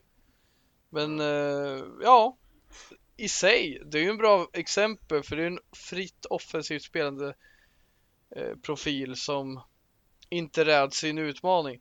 AVB tycker det är lite jobbigt att vara offensiv. Sen ska vi säga att han har gjort det hyfsat okej ändå. Han har ju utvecklats där, men vi kräver så mycket mer. Hyfsat okej, det är för att han inte har blivit sämre i alla fall. Det känns Det- ju som AVB, han har ju utvecklats lite offensivt. Han har till och med Ja, det- bara slagit vissa bra inlägg jämfört med förra säsongen, men det är inte tillräckligt bra för mig. det sjuka är att jag är nästan mer besviken på honom defensivt än offensivt Den är intressant. Det är det, han har utvecklat offensiven, men defensiven har blivit sämre alltså. faktiskt den här säsongen. Ja, Ja. men han har ju fortfarande samma problem med defensivt att han Han är ju bara bra när han får glidtackla lite men han är inte så bra i positionsspel eller hålla bort stolpen Men offensivt har han bitvis varit klart godkänd tycker jag Ganska Mm. många assist också Mm. Men det är klart, han är inte tillräckligt bra offensivt, det är han inte Nej, så, Vi ska börja knyta ihop den här säcken lite, men eh, en eh, sista bara. Det är väldigt många som eh, gillar att bolla värvningar och, och fråga om det. Jag vet att ingen av er älskar det rakt upp och ner och bara prata potentiella värvningar. Men, men om vi ändå Tom ska Heaton flörta vill jag lite med alla lyssnare tänkte jag. ja, det är klart redan höll jag på att säga. Men eh, en liten hypotes bara då. Om vi säger att United gör tre värvningar i sommar eh, och räkna inte med Tom Heaton där nu då, utan tre utespelarvärvningar i sommar. Vilka tre vill ni plocka in? Och då pratar vi liksom rimliga värvningar. Vad, vad vill ni ha? Har ni något på, på rak arm att säga? Ah, Mm. Alltså som du säger, jag gillar ju egentligen inte att namedroppa så Så ni får ju ta de här spelarna kanske med en nypa salt Så det är väl främst Det ska sägas att vi får in väldigt många sådana här Ja. frågor. Eh, så vi kände att Ja men det är främst då, då bjuder vi på det lite Ja grann. men precis, men det är främst positioner jag är ute efter så tänker väl typ Ja. Rafael Varan kanske som mittback är väl en möjlig värvning. En realistisk värvning också. Hans kontrakt går väl ut 2022. Han och Maguire skulle ju passa med varann. Ja, men Real är lite på nedgång och har en ålderstigen trupp. Jag kan, han har ju vunnit allt där så jag kan tänka mig att han vill ha en ny utmaning. Eh, han skulle nog inte bli överdrivet dyr heller och som du säger, han passar bra med Maguire för han är, han är snabb och rutinerad. Eh, ändå en ganska bra ålder, 28 tror jag att han är. Så jag tror att det är en, en vettig värvning som, som inte blir allt för dyr heller tror jag. Sen är det ju det inne mittfältet. Har väl ingen så här som jag tänker, men, men en Declan Rice typ. Men sen kan jag väl tycka att det är lite enkelspårigt att peka ut just honom för att dels kan man bli väldigt dyr och dels tror jag faktiskt att det skulle gå att hitta ett bättre alternativ. Men, men Declan Rice är ett bra alternativ som skulle förstärka oss och det är den typen av spelare och jag tänker att han också är en han har ledaregenskaper och är en oavsett om han skulle komma så tror jag att det skulle vara en bra värvning. Sen tänker jag väl fan. Eh, jag såg ju den värvningen lite innan, men Sancho skulle jag vilja ha. Jag såg den för att jag tänker att det är inte det högsta prio utan vi måste prioritera mittfält och mittback. Men Sancho vore ju fantastisk att få in med tanke på hur bra han är och det känns också lite som att det är nu eller aldrig att få honom för att han är så pass bra så att någon kommer köpa honom annars. Och han skulle också bli billigare att få lös nu än förra säsongen. Han har, alltså allt stämmer på honom. Bra ålder, relativt erfaren ändå trots sin ålder. Kan spela på alla offensiva positioner. Engelsman som kommer förmodligen inte vilja lämna eh, efter några år. Så det är en garanterad succé om han kommer, det tror jag.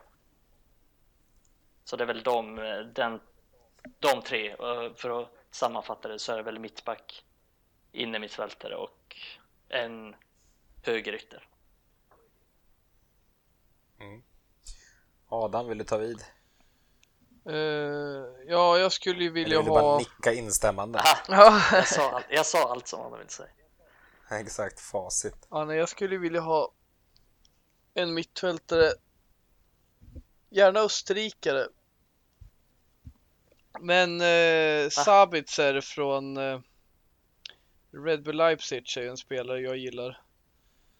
Eh, en spelare som jag skulle vara bra och sen gärna Emanuel Pogatetz och Paul Scharmer också. Det Visste att du skulle komma in på det, så jävla dåligt. Fy fan. Eh, Då får vi jävligt österrikiskt. Eh, Det känns jävligt mycket EM över det. Men jag väljer en spelare, jag säger Marcel Sabitzer. Och måste jag välja en till eh, så säger jag faktiskt Matty Cash. Eh, Det, det tror jag är en spelare som skulle kunna bli ännu bättre i United. Jävla mogen spelare. Duktig defensivt Intressant. och eh, finns utvecklingspotential där tycker jag fortfarande. Ja, jag, jag säger i alla Vi kan ju inte värva en eh, spelare kanske för, eller ja, det är Matty Cash eller så värvar vi någon riktigt dyr högerback till som förhoppningsvis är bättre än AVB. Krävs inte mycket. Kan inte köpa, alltså det är det som är Vi problemet. behöver ju nästan en reserv eller ja, det är svårt. Vi behöver fan en, en bättre Vi, vi är inte City heller som kan köpa ytterbackar för miljarder.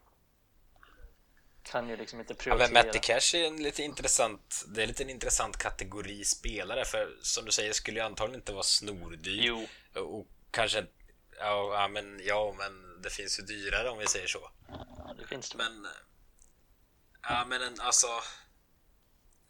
Alltså man kanske inte måste bara titta på att vi måste få in en gubbe som kan gå in och ta startplatserna. Tänk lite Alex Telles, alltså han fick ju så att bli fantastisk. Nu vet man inte om det helt och hållet är, men någonting har det säkert gjort. Eh, just det, Van Bissaka har ju ingenting. Alltså in med någon i alla fall som liksom kan flåsa honom i nacken. De kanske blir jämnbra. Den gubben kanske blir lite sämre, den kanske blir bättre, vet man inte. Men fan in med någonting i alla fall. Men eh, alltså jag vill ju jag vill ju ha två innermittfältare innan jag vill ha någon annan position. För jag tycker det är så stort behov av innermittfältare. Eh, så ja, jag vill dit. Declan Rice nämnde det, det finns flera liknande. Ndidi har väl varit inne på förr i Leicester. Eh, jag gillar Valverde i Real Madrid. Eh, lite tryck i benen. Eh, tvåvägsmittfältare så. så det, fan, det finns där ute. Alltså, det ska kunna bli en bra sommar bara man tänker till lite och gör rätt saker. För Truppen behöver rensas ut, det finns löneutrymme att frigöra. Det finns ändå ett par spelare som skulle kunna få några slantar för jag tänker Daniel James trots allt. Martial känner jag om man skulle kunna rensa ut. Lingard kanske vi kan få lite pengar för nu som vi varit inne på. Uh, frigöra lite löneutrymme, Matic, Mata. Pereira. Alltså det går att tänka till. Ja men det går verkligen att tänka till. De Gia eventuellt. Får man ju ha sin åsikt vad man tycker i målvaktsfrågan. Men, ja, men ni hör, det finns fan möjlighet att göra en kalasbra sommar på något sätt. Rensa ut 6-7 gubbar, fria löneutrymme. Det är klart inte försäljningar kommer finansiera 3-4 värvningar rakt av, men det finns pengar att ta av också om man ska vara så. Så nej, potentialen är fan skyhög kring det här, men eh, ja, ett lag... kommer det levas ut? Det vet jag fan. Nej, så är det. Ett lag som har släppt in mycket straffar, de kommer behöva se sig om en ny målvakt och riktigt säga att de är intresserade av de Gea. Nej, han är inte värd att bli hånad efter alla dessa år. Han har fan räddat den här klubben. han har räddat klubben, men vi får ändå garva åt hans, hans ja, facit på straffar. Det är fan enastående dåligt. Alltså, det är, Nej, jag, det är så kul, man får inte, man får inte kritisera de Gea för han var världens bästa spelare i världen när vi behövde honom som mest. Det stämmer ju, vi hyllar han. Vi har piss Fan ja, vad vi okay, hyllar honom! Och nu ska vi kritisera honom när han beter sig som en jävla slips ja. mot Villarreal. Okay. Kass var han! Sen ja, såklart, Adam, ska, ska vi behöva gå ja, till Vi ska inte glömma bort hans fina insatser han har gjort. Han har, han har behov. Han måste, ja någon var dålig, då måste man kritisera honom. Ja men det ska gulla så jävla mycket, vet ni vad? Den här spelaren var bäst när vi behövde han som mest. Glöm inte det. Det är för fan ingen som har glömt det. Han var skitviktig. Bara för det ska han vara helt jävla immortal. Vet du vad det sker? Du kan fortsätta stjäla munkar på Tesco och vara pissdålig i straffläggningar. Det betyder ingenting, för historia är historia. Dina meriter kommer alltid vara värda något. Det är såklart de beter sig som råttor när vi behöver oss som mest också, när de lever på gamla meriter. Pissdålig har han varit de senaste lite... två åren. Okay, men, folk ska gulla med han hela tiden. Mikael okay, gullar med han. Jag ska få det på bättre humör nu och säga en uh, rolig statistik här. Tre av de fyra senaste tränarna som har slutat tia i Premier League har tränat Real Madrid. Den sista är Sean Dyche. Sean Dyche till Real Madrid! Ja, Carlo Ancelotti och vem mer? Mourinho? Jag vet inte fan vilka det är. Mourinho? Ja, det är nog Mourinho och sen orkar jag inte tänka, men... Nej, men Mourinho har väl för fan inte slutat tidigare? Jo, det har han väl med Chelsea. Han var väl det i Chelsea när han fick kicken? Ja. Var det så jävla illa? Ja, det var det. Det är bara United som inte kickar när man ligger 10. Ja, fascinerande. Men, äh, ja, men bara för att knyta upp det Gea där lite svårt Knyta för upp han i ribban som en slips. Ja men, ja men det skulle inte gått till straffar. Visst, han var tvärkast där, men vad i helvete, det sminkar ju över hur jävla usla alla utespelare var som lät det gå till eh, straffsparksläggning. Han, han kunde ju byta ut honom men, också. Det fanns ju en möjlighet. Ja, det är väl det. Men man satt ju där och man satt ju ändå och funderade när man såg straffläggningen och bara Fan vet om inte jag hade varit närmare att rädda ett par straffar alltså för det var ju... det är sant ingenstans. Kan det vara Pellegrini Nej, som där... blev tia? Men West Ham, kanske? Ja, den fan ja. Just det. Det kan det vara den tredje. Ja. Ah, skitsamma. Starkt. Starkt. Ja, ja, vi eh, säger väl så va? Rafa Benitez ska man på nu. Han har varit real. Kan han ha slutat? Fan vad många som har varit real. Han kanske Vi gör så här. Ni lyssnare som vet svaret, skriv i kommentarsfältet Fan, vi kommer inte få en kommentar på det, helt övertygad. Ja, det, det kanske inte var Mourinho som slutade tia, för han slutade ju aldrig tia utan han fick ju sparken. Kan man räkna som att han slutade tia då? Nej, ja, det så det kanske är Pellegrini, Benitez. Vem sa vi mer? Ja, det eh, Ancelotti. Just det. Ja. Ja, just det. Så var det. Ja, vi får se om vi har rätt. Någon kan ju återkomma. Jag tror ingen kommer att återkomma, men det hade varit kul om någon återkommer. Eh, vi eh, säger väl tack och bock för säsongen 2021 med det i alla fall. Som sagt, det kommer ramla ut eh, lite avsnitt framöver också troligtvis, men eh, exakt i vilken form får vi se. Eh, tackar och bockar er också Adam och Mikael för eh, denna säsong. Upp och ner säsong tänkte jag säga. Det är det väl fan ändå va? Ja, det är det. Ja, Tackar för alltid- upp och ner alltid säsongen. upp och ner. Det är höga toppar och kanske ännu djupare. Undrar hur vi kommer bete oss om, Eh. liksom, det hade varit intressant att se hur vi hade betett oss under Fergus tid. Liksom det är Ja. CL-finaler på löpande band. Vi hade fortfarande suttit där och gnällt tror jag. Ja, men hade det kanske varit... Bara 4-0 mot Wiggen! Ja, det hade absolut inte varit samma värde att prata om. Nej. Bra, bra rotation idag. Ja. Park är alltid så himla bra. Jävlar vad rädd jag blev nu. Det var sambo som kom och tittade in. Huh, hon tycker vi ska packa ihop nu. Ja, Nej men ja, det Ja, skulle inte alls jag. samma värde. Shit, jag trodde det var en inbrottstjuv som kom utanför. Så jag ryste till hela kroppen gjorde. Trodde det var Sean Dyche Ja, som kom. Finns, alla- finns inga inbrottstjuvar i Flen. Nej, gör fan inte. Ja, ja, vi tackar alla lyssnare också som eh, hänger med och framförallt ni som engagerar er lite extra och skriver till oss och kommenterar. Det är eh, oerhört kul. Eh, tack för det så hörs vi framöver. Ha det gott så länge. Hej hej!